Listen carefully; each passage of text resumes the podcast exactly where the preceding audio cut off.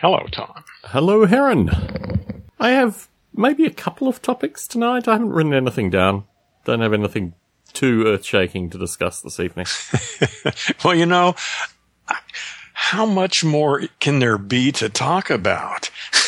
I mean, really? You think we've talked about absolutely everything there possibly is to talk about? I'm sure we can find something this evening. Oh, I'm sure we could, but I mean, I think if it has any relevance at all, we must have gone through it at least 3 or 4 times, right? Well, a couple of these topics I don't think we've ever really talked about. It's kind of curious, but also I think you might have some unique insights on some of them. So. Well, it's the whole thing is just really interesting to me, you know, that we've been doing this. I look forward to this every week. I mean, this is one of the few... You know, I mean, basically, I didn't realize, I mean, I have now for some time, is just how much of a hermit I am, you know, and, you know, I mean, I go out to shop to buy stuff, food primarily, yes, and to get my car washed every couple weeks, you know, stuff like that. But the rest of the time, I'm alone. It's what I find particularly curious is not only do you and I like talking, but there are countless people out there that like listening to this stuff. Well, it's a big world, isn't it? It is. You know? With all kinds of strange proclivity. Yeah. How did that work? Have we talked about proclivities before? Well, it's one of the topics I wanted to raise this evening, so let's talk about proclivities. Well, it's just, it's an old name I've used for a long time. I referred to the famous Greek philosopher Lascivious Proclivities. Yes, right. Oh. Well, I still think that's funny as hell. Lascivious Proclivities. But Monty Python got away with Biggest Dickus, and I guess. Well, that's a little. Yeah, that. Yeah, that's not even in the same ballpark. True. But, well, no, it is in the same ballpark. Well, it is. No, you're right. It's the same thing, really. I mean, it is, you know.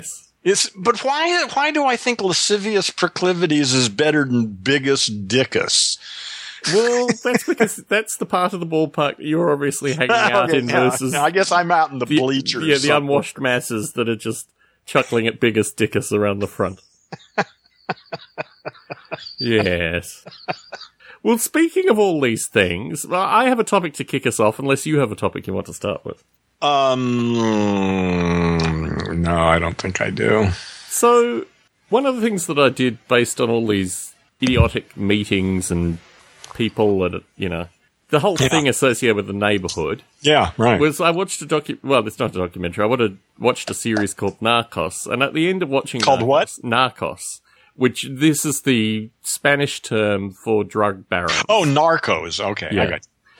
Yeah. And at the end of watching that, iTunes has been trying to sell me, for a few months now, the Weiner documentary about Anthony Weiner, the former New York representative. Oh, yeah, the sexting guy or whatever he was busted for. Anyway, so I watched, I don't know how long the documentary was. It was under 2 hours, more than an hour. Mm-hmm. About this fellow who was trying to run for mayor while photos of his genitalia were still coming out. This is the Weiner guy. This is the Weiner guy. Yeah. And I thought to myself, it was such a curious documentary because it just struck me that this, on one level, there's a mental illness issue here. That on another level, and I know you might have this perspective, there's a who cares what this guy gets off on doing thing. Well, it's all these things. We're all brain-damaged language monkeys. Yeah. You know, and it shows up in a wide variety of, you know, symptoms. Yes. Yeah. And he's got his. He most certainly does. But, I mean, I guess if the fellow was more likable in some really fundamental sense, but he just strikes me as being... likable. I mean, you'd have to know. How can you even make a judgment on whether it's likable or not? If you watch an hour and a half of this fellow being filmed, which I did somewhere, you know. Well, so you know infinitely more about this than I do. Yes, then. Yes. But the fellow isn't even particularly likable, and I think what it strikes me. Well, you are watching edited film. So, I mean, come on. Well, I mean, it may be true. I mean, I have no idea, but I mean, I wouldn't. sum it all up is whatever you saw. They could have picked the worst bits of this guy. Yeah. But my perspective is they didn't actually. They were probably slightly more positive than most. Well, how does a guy like that get? I mean, what was his highest? He was in this. Was he in a congressman or something? He was a congressman. Yeah. Okay. Seven-term congressman. Yeah. How the hell? Yeah. The whole thing's a mystery to me. Well, it touches on a number of really quite curious issues. I'm relatively. I don't even know what one would say. I think the term addiction is used far too frequently in this society. The notion of people who are driven by particular things. Yeah. That's one thing. But I'm always quite skeptical associated with this thing called sex addiction. Oh, addiction is bullshit. That's just that's bullshit. Yeah. You know, people get into patterns. You know, all sorts of shit happens. Yeah. I mean, what they're trying to talk about with addiction is a phenomenon that's worth talking about, but addiction is a useless category. Mm. At least I think it is. I mean, because it's been clear. I mean, even heroin addiction. You don't need drugs. It's easy to quit heroin. It's easy to quit cigarettes. It's easy to quit anything if you actually want to. Yeah. You have to suffer a little bit. Yeah. But shit, you know, you get a cold and you suffer. I mean, that's no big deal.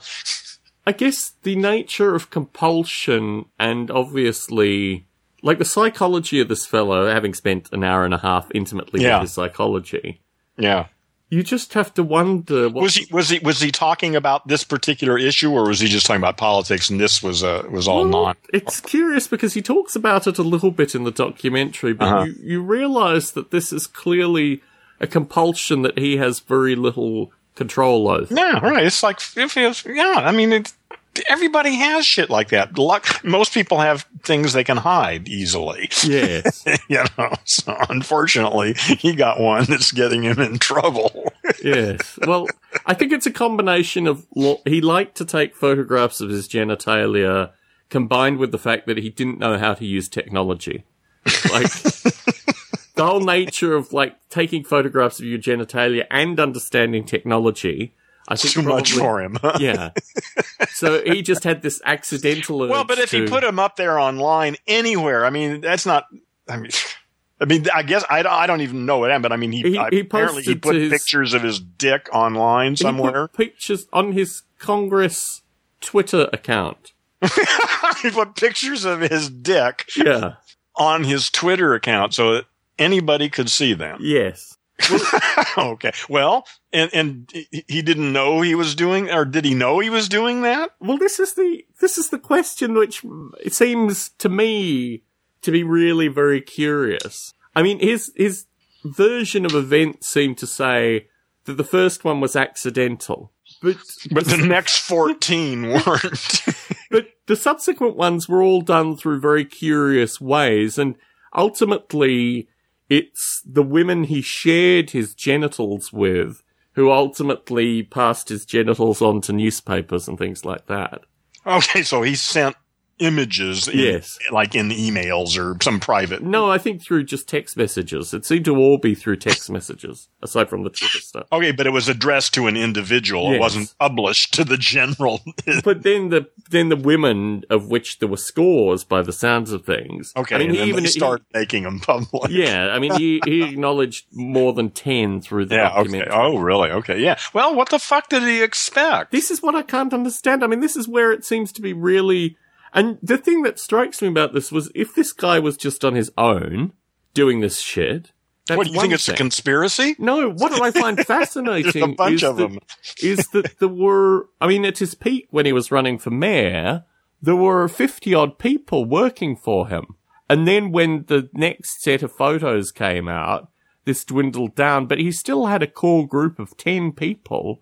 Who were working for him through this period where his genitalia was being posted. Well, that may be, like I say, that may be something he can compartmentalize off and, in fact, still act effectively in other domains. Well, clearly, and the majority of these people were women. There was one gay man, but most of them were women who were. You mean people who reported these photos? No. Who were working for him. Oh, okay. I mean, my perspective associated with this is where it gets all very curious. Because are they all young, slim, good-looking women? No, not at all. I mean, they were, you know, I mean, the thing that struck me through the documentary most was how political indoctrination eliminates all possible rationality. Like, you could walk up to... Well, any belief system does. That's the whole nature of that shit. I don't know. Isn't it? Well, how... I mean, that's a specific example, but that's where everybody is. My wife likes to quilt. I can't imagine any quilter behaving in the way that Anthony Weiner behaved and that my wife continuing to, quilt with this person. I mean, I think the nature of political indoctrination, in particular... a kind of mythology. His wife was connected with Hillary, or is connected with Hillary Clinton. And I should say his ex-wife, because she used this documentary. I just read something about it that she just walked out finally. She used this documentary, and really, this documentary is spousal abuse. I mean, she's clearly a political operative, but at the same time, this guy just doesn't... on some level, he just doesn't care about anything. He just wants to take photographs of his junk and send them to women. Well, okay, so... if this was some guy who was a bus driver, for example, then maybe we might feel... I don't know. I mean, this... I went through a series of permutations. Yeah, see, as far as I'm concerned, I guess I'm just not offended by it particularly. I mean, like I say, we're all brain-damaged language monkeys. He's got what he's got to deal with, and he's got to deal with it however the hell he deals with it.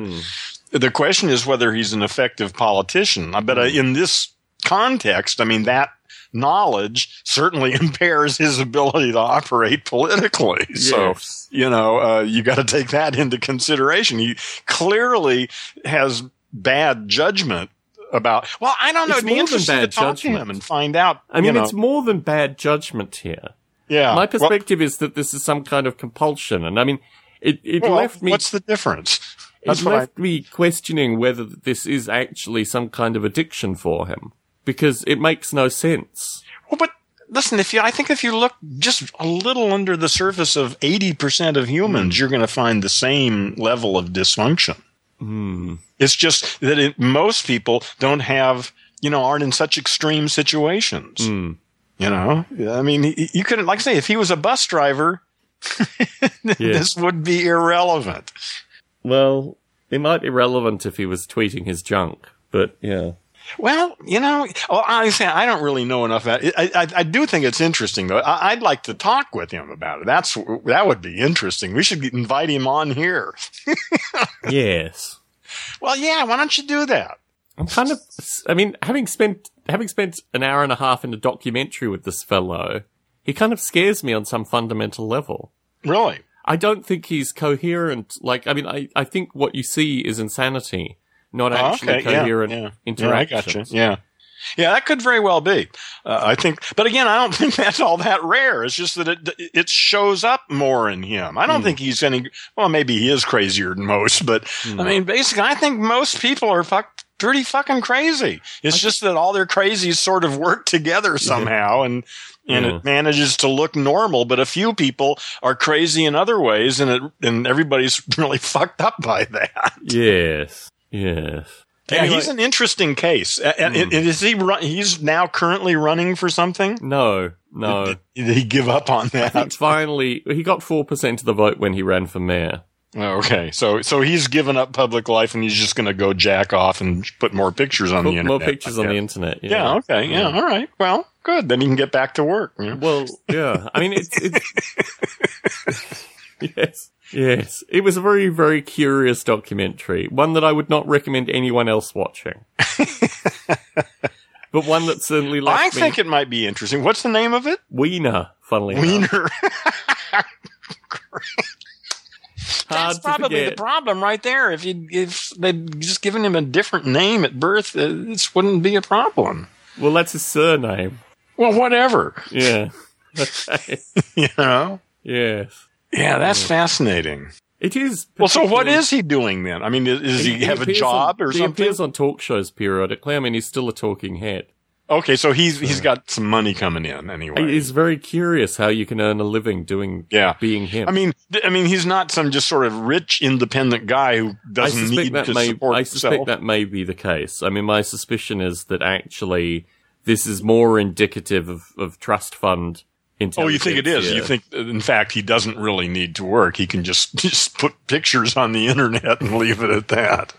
Yeah, I mean, God, it must be nice. He lived very well with his then wife, so yeah. Yeah, he married. He must have something going for him to get where. Again, this must just be really totally walled off, from his public persona or something. No, not at all. The thing that struck me about the woman, in the beginning, how he got to be where he is. Yeah, well, Twitter didn't exist in 1999 when he was first elected. Thankfully, 1999. That was when he first became a representative. But he's already been. But he was already well known. Probably he didn't get there from nowhere. No, he was the youngest. He was the youngest representative ever, apparently. Oh, really? Yeah. Never held any elected political position or anything prior to that. I mean, that's where moneyed influence appears to start, right? Well, I'm just asking the question. No, he's been involved in the politics. He was the youngest council member ever up until 2008 when they had some 22-year-old guy. Sorry, not council member, whatever, the representative. Okay, well, I'm just asking. I'm just curious what his actual... It doesn't make any difference. It doesn't. Well, actually, it does make a difference, but I'm not going to get an answer from you, so it doesn't get... Well, whatever the U.S. representative... the federal representative is called. He was for Brooklyn. And so... I guess, isn't that a congressman? Congressman is the term, yes. Yeah. I'm surprised I even knew that. I don't even care. This is why I don't really have a sense of it. I mean... Well, it's interesting, the whole thing about city politics and county politics and state politics and then federal and how those all... Well, this guy got in at a federal level. My perspective is that if you get in at a federal level and you're 25, you haven't greased enough palms to normally get there. So... There's obviously an interesting backstory. Well, that's an interesting question. What is the usual route? Have a lot of those people started in city politics and then moved through, or did they just start off, at the federal level? Yeah. Certainly in our city, they move to the state level from the state penitentiary.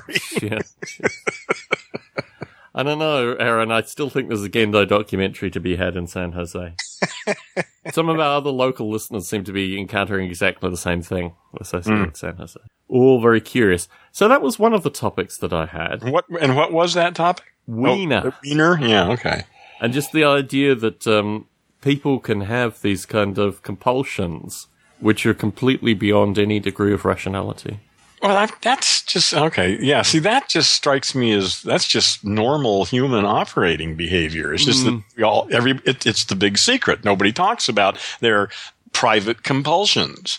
But I think probably damn near everybody has them, or certainly 50% of the population. It's a huge thing. It's just never talked about. The more I look at my own self and able to see... I've become much more aware of just how automatic so much of my own behavior is. Tics and responses and things. And I'm thinking, people who don't live alone, people who live their lives in a community never really get a chance to see any of that stuff. Oh, no. If they have spouses like mine, the spouse points it out to them at some point. Well, it's not impossible. I'm just saying that it's really easy when you live alone. Yes. Because you're confronted with your own language machine and there's nobody else to blame it on. So. Yes. I think probably one of the reasons that tonight's recording is going to be as stilted as it is that I stayed up till 1 a.m. last night in order to buy new iPhones, which is a strange practice that I've done periodically. Which ones did you get? My wife got a 7 Plus and I got a 7. Oh, okay. And why did you get the regular one instead of the big one? My view is I actually have an SE, which is my work phone, and I actually like the smaller form factor anyway. The camera stuff. If I used cameras like that. Yeah, and the other camera's good enough anyway. Yeah, my perspective is what I want is more... disk space, which is what I have with the new one. What do you use that all that memory for? Well, historically, I've only ever owned the 16 gig ones, but they fill up ridiculously quickly now. Yeah, and a lot of my space, funnily enough, is taken up by podcasts. Curiously enough. Oh, okay, yeah. Surprise. Yeah. Yeah. So you could use as much room as you could use. Yeah. But also, I don't know. I mean, I've always limited the number of apps that I've used. I've always had a degree of constraint associated with my. Well, I hardly even use my phone. Yeah. You know, it's just there. It's really an emergency device for me. You know, very handy if your car breaks down in the parking lot at Ralph's. You know. Yes. Yeah, I found my hard disk, or my phone's hard disk at least, used quite frequently for things that I have very limited control over. So my hope is now that everything will just work just fine. Yeah. And I think, you know, it's going to be nice to have the extra space and not have to worry about it. I got the big one. You know, I got the 6S Plus. And I...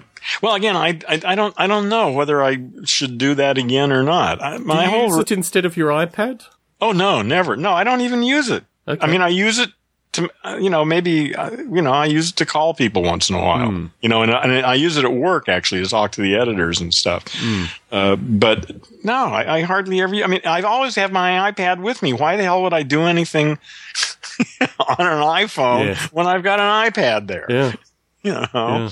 No, I use my iPhone quite a bit to watch video. Really? Yeah. I don't have... I mean, I have work iPads, but I don't really have a personal iPad. And I liked the iPad Pro for a period of time, but basically all the games that interested me on that, I played to the end of, which kind of struck me at the time that clearly there's a market for an adventure game on the iPad that goes up after, you know, 2, 3, 4 years, as opposed to ones that just finish up after about 2 weeks. But yeah, no, aside from games on the iPad Pro, which was just amazing because you could get into, you know, very deep and detailed virtual worlds, I really haven't spent a lot of time on the, well, that's not true. I mean, probably 4 or 5 years ago when they first came out and I had one through work, I spent a bit of time using it. Yeah, I spent half my digital time on my iPad. Yeah, yeah. Well, I do all my reading there. I mean, it's just, that's it. Although I got to admit, boy, you know, this retina display on the iMac, it really is sweet for reading. You know, I never liked reading on the screen. It was, I mean, I just wouldn't, you know, but it's not an issue now at all. So that's a topic that you've been able to draw out of me. Since our last conversation, I decided that the book on cannabis, the analytical book on cannabis, particularly, you know, how we ended up where we are currently, was actually an interesting book topic. I've written I've written about 4,000 words on it, but the one thing that I've done is for just under $60, you can get digitally every High Times magazine that ever was. Oh. So I paid that for could be a good, a year. And how far back does that go? Well, it was first published, I think, in 1974. 74. So okay. In the past week, I've read... And it's still publishing? Yeah, yeah. Wow. Actually, I have a paper subscription to it as well. And as of probably... I mean, within the first 3 days, I'd read up until the early 80s of these High Times magazines. Yeah. And it really is very curious because it's a complete... I don't know how one would describe it. It's just a very strange publication in terms of it being... like a unique source in this particular area. Is it of any value technically? Oh, technically it's fascinating because technically it shows that where we are currently has all been manufactured really very curiously over the past decade. I mean, of course, this is your hypothesis that you're going to spell out in this book. Yeah, that's awesome. And it's actually very interesting even how naive things were back in the mid-90s. I mean, the assertion is that these super strains became well-known and well-loved in the early 90s. High Times magazine does not show that in any way, shape, or form. And in fact, what's interesting is the genetic naivety that High Times propagates. What's also fascinating is the rise of the equipment associated with cannabis. I mean, cannabis is cultivated with a vast quantity of equipment with no critical analysis of what this equipment actually does. It's just more and more expensive stuff that, you know, cultivators will purchase accordingly. And it really is a very, very curious narrative that I don't think is... Well, the whole industry is... Well, has anyone ever written about it yet? It appears not critically. I've purchased some secondhand books which are slightly outside. I mean, I've read heavily in the area anyway, And I basically donated most of these books to charity within the past 2 years. Okay, so there are books. So people have examined. No, but it's not the term examination is not the right word here. It's probably better to say that there are a series of kind of folksy analyses of, on one hand, you know, individuals' efforts, and on another hand, a very heavily eulogized set of the few people whose information, I mean, it's not even good gardening information, which is what's particularly curious. Like, no one critically has ever come to this and said, you know, if people... Well, it sounds like no one just attempted to do what you're attempting to do. The survey, I mean, so that there's no point in, bumming them. That has nothing to do with it. You're doing something different. Yes. So anyway... and it needs to be done, I think. Yes, yeah. I've also been playing just cognitively whether I release it under a pseudonym or whether I release it under my real name. I think there's probably benefit in releasing it under a pseudonym after, you know... just because of the nature of the classification of it and the way the federal government has behaved recently associated with it. But yeah, it is the emperor's new clothes. I mean, it really is astonishing that there's so little critical analysis and so little medical analysis as well. Well, yes. It's time for that to happen. To be talked about, I guess. Yes. But no, that was a curious intersection of our discussion and something that I've done through the week. And it's also interesting because I need to be in a very particular mind frame in order to start reading these High Times magazines. Like, I found typically between about 9:30 and 10:30 at night is the perfect time to be reading these. I did actually use Sunday afternoon was also very useful for this reading pursuit as well, and I got through most of the 70s Sunday afternoon. And you read them cover to cover. I mean, a lot of them are ads, actually. Okay, so you can... Yeah. So, well, but that's kind of... That might be interesting, too. The ads are just as interesting here, particularly associated with strain, but also population practices. Who was advertising in High Times? Well, initially, it was all associated with paraphernalia. Initially, pipe makers. Pipe makers, incense makers, ash things, you know. Yeah, bongs and pipes. Roach clips and all this kind of stuff. Okay, and then through the Reagan era, this became more, I mean, and certainly Bush the first and even Bush the second, you know, notoriously jailed Tommy Chong. So, you know, they do go after paraphernalia manufacturers at various times as well. There's obviously the fake urine people who just... That's right. Yeah, you know. I forgot about that. Are they still in business? Apparently so. Yeah, they still advertise. So, yeah, it's all very, very curious, and it has all these elements of, like, this is just an agreed-upon counterculture with its own bizarre narratives. But, yeah, it's a very interesting surveying. And for a period of time... Well, the future of drugs, is fascinating... I mean, how that's going to... I mean, clearly, it's coming. Mm. You know, for most drugs are going to be available. Well, they're already available, but, you know... But to actually start studying this stuff and finding out what it can do and what it can be used for. Well, just to find out what kind of predeterminations and, you know, what holy sacred cows are going through this thing is just fascinating. For a period of time in the early 80s, High Times became a cocaine magazine as well. Uh-huh. So there's a kind of cocaine. Well, it didn't specify high, just high, you know, however you get there. They reunified. It's interesting, actually, because the publisher and editor changed hands through this period, and after it changed hands, it became a cocaine magazine for a period of time.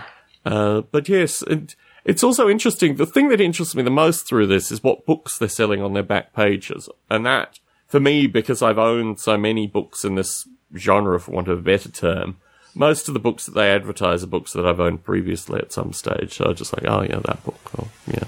But it's all very curious. And a lot of the information is intentionally mythologized, which I find very, very curious. Like, there's discussions associated with people having sex with plants and things like that. I mean, it really is very, very strange. And you realize that if this is the parents... Well, but that's it. That's all we ever have anyway is stories. Well, that's it. You know, I mean, some stories are more useful than others for some purposes. It almost makes me want to write a history. I mean, the Second World War as told by the editors of High Times. There you go. It would be a really fascinating and very curious. Well, I'm sure, I'm sure there already are plenty of histories that have been banned in America, probably, about World War II. Yeah. Yeah, well, we talked a couple of recordings ago associated with the naked propaganda that was passed on to the GIs. So, anyway, that's a surveying for folks that are interested. At some stage, this writing will become probably less talked about in Stone Ape, as I assume a pseudonym and put this thing out. It's also curious because we were talking about... Were you just going to put it out as a PDF or what? Well, electronic publication, which effectively is a PDF, I guess. Yeah. It's interesting, actually, that we were talking about ideas. I think the way we started talking about this last recording was I noted that I've got all the stuff that I've written and how I'm going to parcel it together in something that might actually sell. And it's curious now that I've found this kind of idea as a means of creating something that might actually sell, because there's obviously an interest in this information. When I hear you say that, what comes up for me is what I'm interested in is publishing something that's going to make a difference. I don't really give a shit whether it makes, it'd be nice if it made money, and that would certainly be part of the intention, but I would be quite satisfied in publishing something that actually could have an impact in the world. I guess I've already done that in a few areas. I mean, my feeling is that probably if you reflected on this as well, you've had your own areas. Oh, I've already, of course. I've already done, but I think I could do a lot more. I guess the thing that strikes me is that I joined the Internet Creators Guild over the past week. To see if it's called the Internet Creators Guild. Okay. Now, I'm not endorsing this guild. Having forked out my $60, I then realized that this thing isn't really a thing. It's just a means for collecting $60 currently. Some idiot in California. Yeah, exactly. But my perspective was that actually it was going to be... You see, let me take a step back here. The International Game Developers Association, where I've been a member of the IGDA since 2000, I think, maybe even 1999... The group that I was the chair of, the Intellectual Property Rights Special Interest Group, has disbanded kind of unofficially over the past 6 months. So I removed that where I put a footnote in my LinkedIn saying I'm no longer the chair of that thing. Yeah, since it doesn't exist, yes. Yeah. And then I thought to myself, well, I'm not going to be joining the IGDA in the future because I don't really know what the IGDA is in any meaningful sense. I mean, I didn't really know even when I was a member. What is the point of this? The point of it for me was that I could be the chair of an intellectual property rights special interest group for that period of time. But now I have that money, which I think is $90 a year or something. I thought, well, I'll put it into the Internet Creators Guild. Yeah. To see, firstly, because they use the term podcast on the front of their site to sucker people in to pay the $60. So my assumption was when I went there that this would have some relevance at least to podcasting, which I do spend, I'm recording Model Rail Radio tomorrow night. I do spend a portion of my time recording and producing audio for folks. So, it's something that I'd like to see.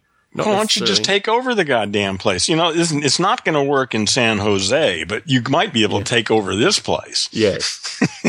It could well happen. Yes. What it turns out to be currently is a series of YouTube celebrities. In fact, really it should be called the YouTube Content Creators Guild. Uh-huh. Because that's what it's focused on. Yeah, it's not representing podcasts in any way, shape, or form. Yeah. And certainly it also seems to run with the idea that people should be making their living from producing content before they join this organization. And you should be making your living doing what? Producing content, podcasts. I should be making my living. All right. So podcasts. This is supposedly a professional organization then for people who are making a living doing, off YouTube. Yeah.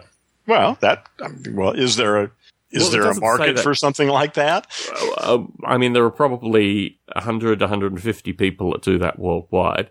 Really? And you think there are only 150 people worldwide who make a living on YouTube? You need to understand YouTube is changing their algorithm once again. It used to probably be in the 600 range. I think it's now in the low 100 range. Low 100 people. Yeah. In the whole world, at this moment, there are less than 200 people who make a living. And when we say make a living, I mean, we're talking what, minimum of what, 40,000, 50,000 a year? I would have said 60,000 a year minimum. Okay. Okay, so 60,000, okay, 100 people, 120 people, whatever, making 60,000 a year. Now the top ones are making 7 million. Oh, yes, I mean, yeah, I don't care. I'm just, yeah, I know. So there's a couple that are making a ton of money. Yeah. That's always the case. So certainly. The issue is, where's the hump on this curve? You know, I would say in the low hundreds, about, well, let's say 110, 120 people. Yeah. And what's fascinating is actually there's no narrative associated with, so I mean, all the people at the top say, oh, it's easy. You just make videos and you put them up and then you get these. Well, it is. Yeah. You just make videos and put them up. And the money starts rolling in. So all the kids today, I mean, it's a bit like Kurt Cobain's suicide, you know, the nature of young people seeing 100-odd fresh-faced people in their mid to late 20s, early 30s, making a living doing this thing. And they just devote so much time and so much energy to produce these vlogs, daily vlogs, to try and become the next person in this hierarchy. Is there a lot of that going on? A lot of people attempting to do that? I hear from friends, in particular friends with young children, that it's the only kind of profession children today are talking about. I'm serious. Oh, God. That actually something really fundamental. I mean, I have a cousin who's now in her early 20s, maybe mid-20s now, whose whole dream, she dropped out of university to become, not necessarily an internet celebrity, but to become some kind of celebrity. And my perspective well, she's is, nuts. Well, she scored highest in her school academically. She's intelligent. She's not. Well, I don't know. I'd have to talk to her. I mean, maybe that actually makes sense for her. So, who knows? Except you'd produce content. I mean, I've made that point to her repeatedly, that out of everyone in the family, I don't really care about her goals, just so long as she produces content. And she rarely produces content. In fact, I share with her my podcasting numbers. Well, she needs someone, to sit down and help her think through this, you know? Yeah. She obviously, but again, this is I guess there's typical. There's this cult perspective associated with young people just becoming vloggers. And the Internet Creators Guild. Really? You think it's... I don't know. That strikes me as just a little... I mean, I imagine there are some people that are caught up in that shit, but I can't imagine that it's a major social phenomenon, is it? Or I have friends who say, unequivocally, that their children and their friends' children, all they talk about is becoming professional YouTubers. And how old are these kids? Up until... Well, I mean, I've given you my cousin as an example, and she's in her mid-20s. No, okay. I thought you were talking about kids, like, you know, in grammar school or something. No, 12-year-olds, 14-year-olds, these kind of things. Yeah, yeah. Well, obviously, they're in for a rude awakening. Well, yeah. Probably multiple rude awakenings, depending upon how much it takes for them to wake up. Yeah. Yeah. Yeah. It is very, very strange. It is very strange that this I mean, my perspective joining the guild is that actually I make a reasonable living through internet video. It's just not through creating internet video. It's through working on an internet video app. Yeah. You know? Well, it's working with a large corporation that's designed to produce this video and, you know, send it out to countless people who want to pay a monthly subscription for it. I mean, that's the best side to be on with this thing. The content creating... They need to be really, really disciplined in producing content, and that just gets them on the first tier. Well, there are some people who don't, though. There are some people who somehow, you know, the luck or whatever it is, they've got the charisma YouTube or something. That historically might have been that's the case very rare. When there was 600 people making a good living out of YouTube. Yeah. YouTube is tightening their algorithms even more. And what does that mean, tightening their algorithms? It means that even people that produce videos for advertising, which is the primary source of revenue for these YouTubers, YouTube is now saying, and I went through my videos, actually. I have about 400 videos online of various things. And YouTube went through and knocked off about 10% of them, saying that this is not revenue-producing media. Which is actually quite remarkable, because 90% of the crap that I put online, YouTube seems to think is fine. I spent some portion, actually, of last two late evenings I have a video of me rapping in 1999 when I was, I don't know, 20 something, maybe 21, 22. And I put subtitles on it because I've realized that the videos that I have subtitles get way more traction than the other videos. Mm. And I just wanted to say as an experiment, if I put subtitles on this, and then it's beautiful because you can see me rapping in Chinese and Russian and Arabic and a variety because it translates the English. It's an amazing thing. But anyway, so in looking at these things, so but the question, of course, is just what the fuck is it saying in those other languages? Well, I hope it's pretty close to what I was originally saying, or it may not be. But anyway, returning to the point, YouTube is going through, and even people that are producing daily videos, they're selecting which ones they're going to put ads on now, which basically has... Well, who decides? I mean, who's ever decided what ads? There are two things. The first thing is that there's an automated algorithm to do it. So if you got enough hits, then... No. It's to do with changing... It's to do with a variety of things. And the actual algorithm is proprietary.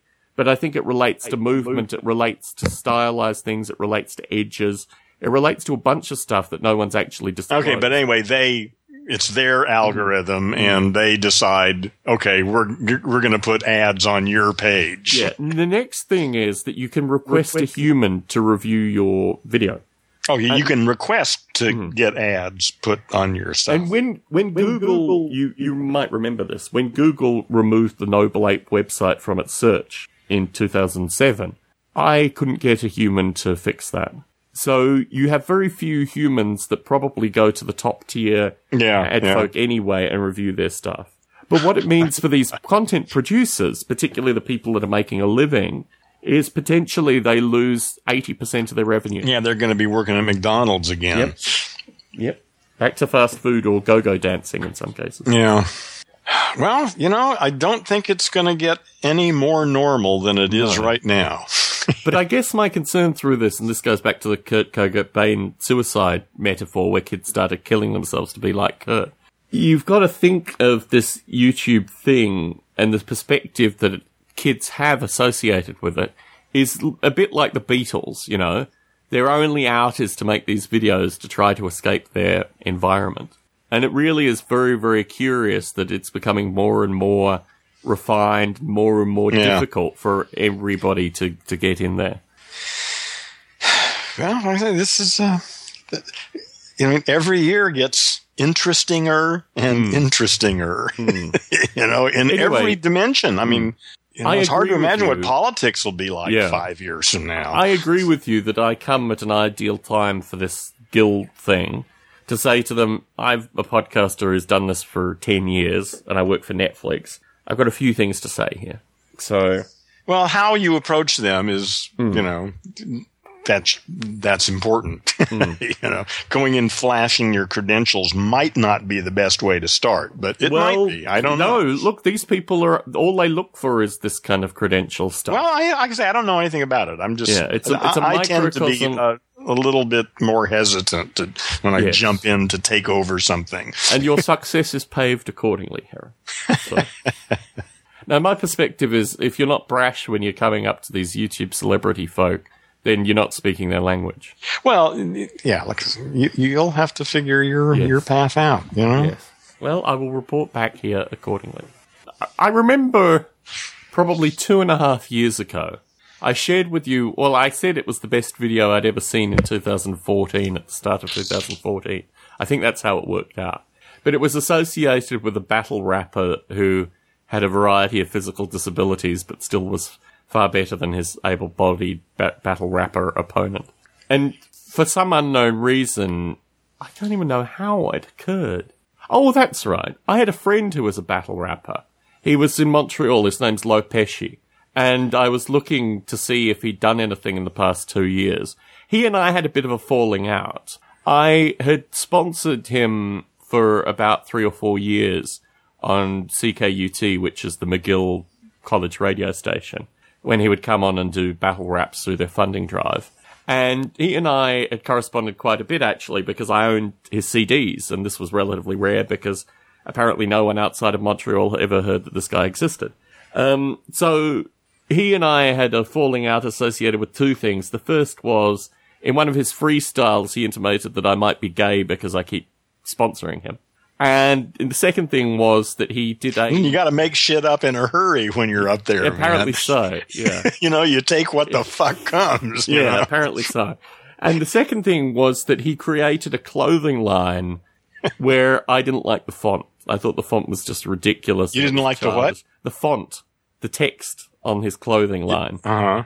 So his clothing line had text on it, and it looked like something... a small child. Well, you didn't like it anyway. Well, he liked it, apparently. Apparently so. And apparently I didn't understand some eclectic Montreal trend in the early 90s to use this particular... Well, whatever, you know. He liked it, you didn't. We parted our ways. He's known for, and some of our listeners may know this gentleman, there's a rapper called KRS-One. And Lopeshi's claim to fame was battle rapping KRS-One and beating KRS-One. Now, KRS-One...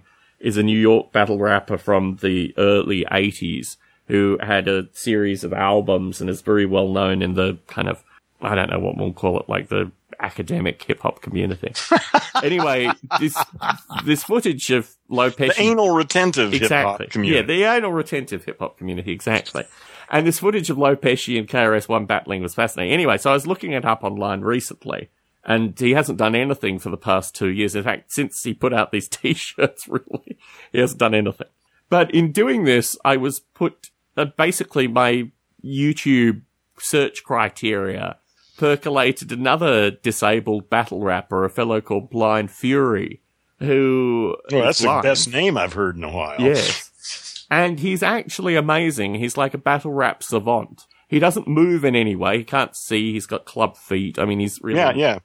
You know, he's not the standard battle rapper, but he just sits there almost like Robert Johnson or something with the mic in his hand, just like muttering this stuff. And he sings in some of them. He actually has a singing voice too, which is really curious. They said, let it breathe, I'ma let it breathe. I already win, boy, you better leave. You ain't never gonna do nothing like this. I don't even know why you up here like this.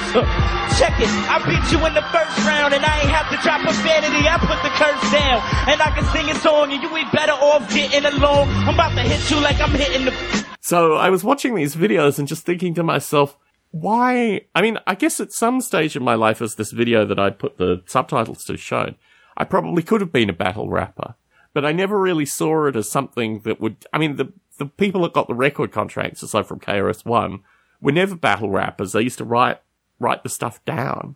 But, it was just fascinating. Well, that's just a special thing, you know, the idea of going up there and shooting from the hip. But it's... In another sense, of course, it's not. It's very stereotypical. Yes. You know, I mean, it's the same old bullshit for the most part, unless you got a really rare guy, and there are always a couple of them, and they're the ones who become rich and famous.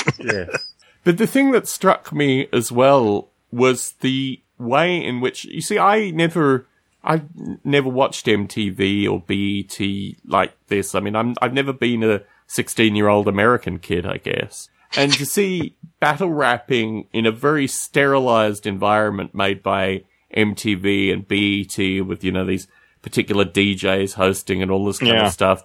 This is so far removed from my experience, you know, going real people in an auditorium on a stage. Exactly. Right? Yeah, it's totally crazy. It's a whole different world. But the other thing is that fascinated me is the period of time that Lopeshi was, you know, earning his chops doing battle rap. In parallel to this, MTV and BET had their own sterile battle rap things that they put on as well. And what's fascinating through this is that what you see in front of you is primarily 16-year-old girls, 15, 16, never 17-year-old girls, that are just wooing over these battle rappers. And it always reminds me of what they say about children's toys. When you see toys that are supposed to be marketed to 10 and 11-year-olds, like, for example, water guns or action figures, they're always in the ads being played with by teenage kids. Like, there's always that age difference distinction in the advertising that they want to make it look like older kids play with these toys. That makes it more interesting, exciting. And who is it for? The kids or the parents? Always the kids. Always the kids. Really? Well, you've got to think of cartoons and these kind of things. I mean, parents might watch the cartoons with their children, But ultimately, the children are the buying force. Well, that, yeah, right? For TV, yeah. I mean, obviously, yeah. If the kid wants that thing, then the parents can say, "Fuck you, kid! I'm not going to buy that shit for you." But it made me realize that why are they even letting their kid watch that shit? It's a very good question. Anyway, reviewing this battle rap footage, I started to think, what age group is battle rap actually intended for here? Like, is it really like a? You mean the MTV thing, or yes, yeah. Oh, it was all very curious to me. Yeah, adolescent, right? Or early adolescent. Really. Yeah, right. Yeah, puberty. Yeah. The battle raps are incredibly sterile. Obviously, they can't curse and do things like this, which is why the Lopeshi style battle. Yeah, raps. Can Christian girls get into it too? Well, there's a Christian battle rapper actually. Oh, okay, all right. That might be how I found this. Actually, I was talking about Lopeshi, but actually there's a Christian Chinese rapper called Jin, who again came up, Jin, who again came up in my YouTube searches, and mysteriously he was on this, 106 and Park, which is the BET teenage marketed battle rapping thing. It's all fascinating. I'm so out of touch with me too. The whole modern. I find it through curious YouTube recommendations. But yeah, it is very strange. Well, it just confirms everything I think is that yes, it's all coming to an end very shortly, and the quickening is quickening. I've always been a fan of The Revolution Will Not Be Televised. The song The Revolution Will Not Be Televised. Yeah, fact, well, this thing can be on video. Yeah, this is more going to be televised. On iPhone. It's on YouTube, right? The Revolution is live. It's just on the mass media of the day. It's I just don't get it. To me, it seems so obvious that it's. I mean, especially just in this past few months, that time is really speeding up. It is getting weirder faster, and that trend is accelerating. It's getting weirder faster now. So that means in the next few years, things are going to get really fucking weird, and I'm starting to worry about it. So, Bill Clinton's library, not to be confused with the Clinton Foundation, released 30 photos today of the Trumps and the Clintons socializing together, going back to the 1990s, back when Clinton was president. Yeah. And they've clearly been friends for 3 decades. I mean, it really is extraordinary that it's almost like they're pranking us. Right, these people are so heavily affiliated that. Well, yeah. The whole duh. I don't know. I mean, I knew this, but to see it in photographic form and to have Bill Clinton's foundation, I think it's designed that it'll hurt Trump. I mean, I think that's the philosophy. It shows that Trump really is their buddies. Well, also, I would take the reverse view. That the Clinton zealots should also realize that Clinton is Trump's buddy too. Yeah, but Trump is still worse. So that's not going to change their vote. I mean, my perspective is you have a very clear line here. I'm just saying. Yeah, I'm saying what I think probably most people. I mean, this is my guess. I mean, frankly, I don't really give a shit, But my guess is that when it gets right down to it, people will vote for more of the same rather than a collapse of everything.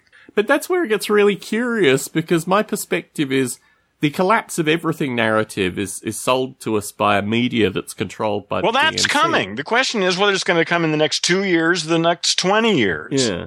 No, I think the end is coming. There's no question about it. I'm just hoping it's not this, in the next 4 or 5 years, because I'm going to get swept aside if it is.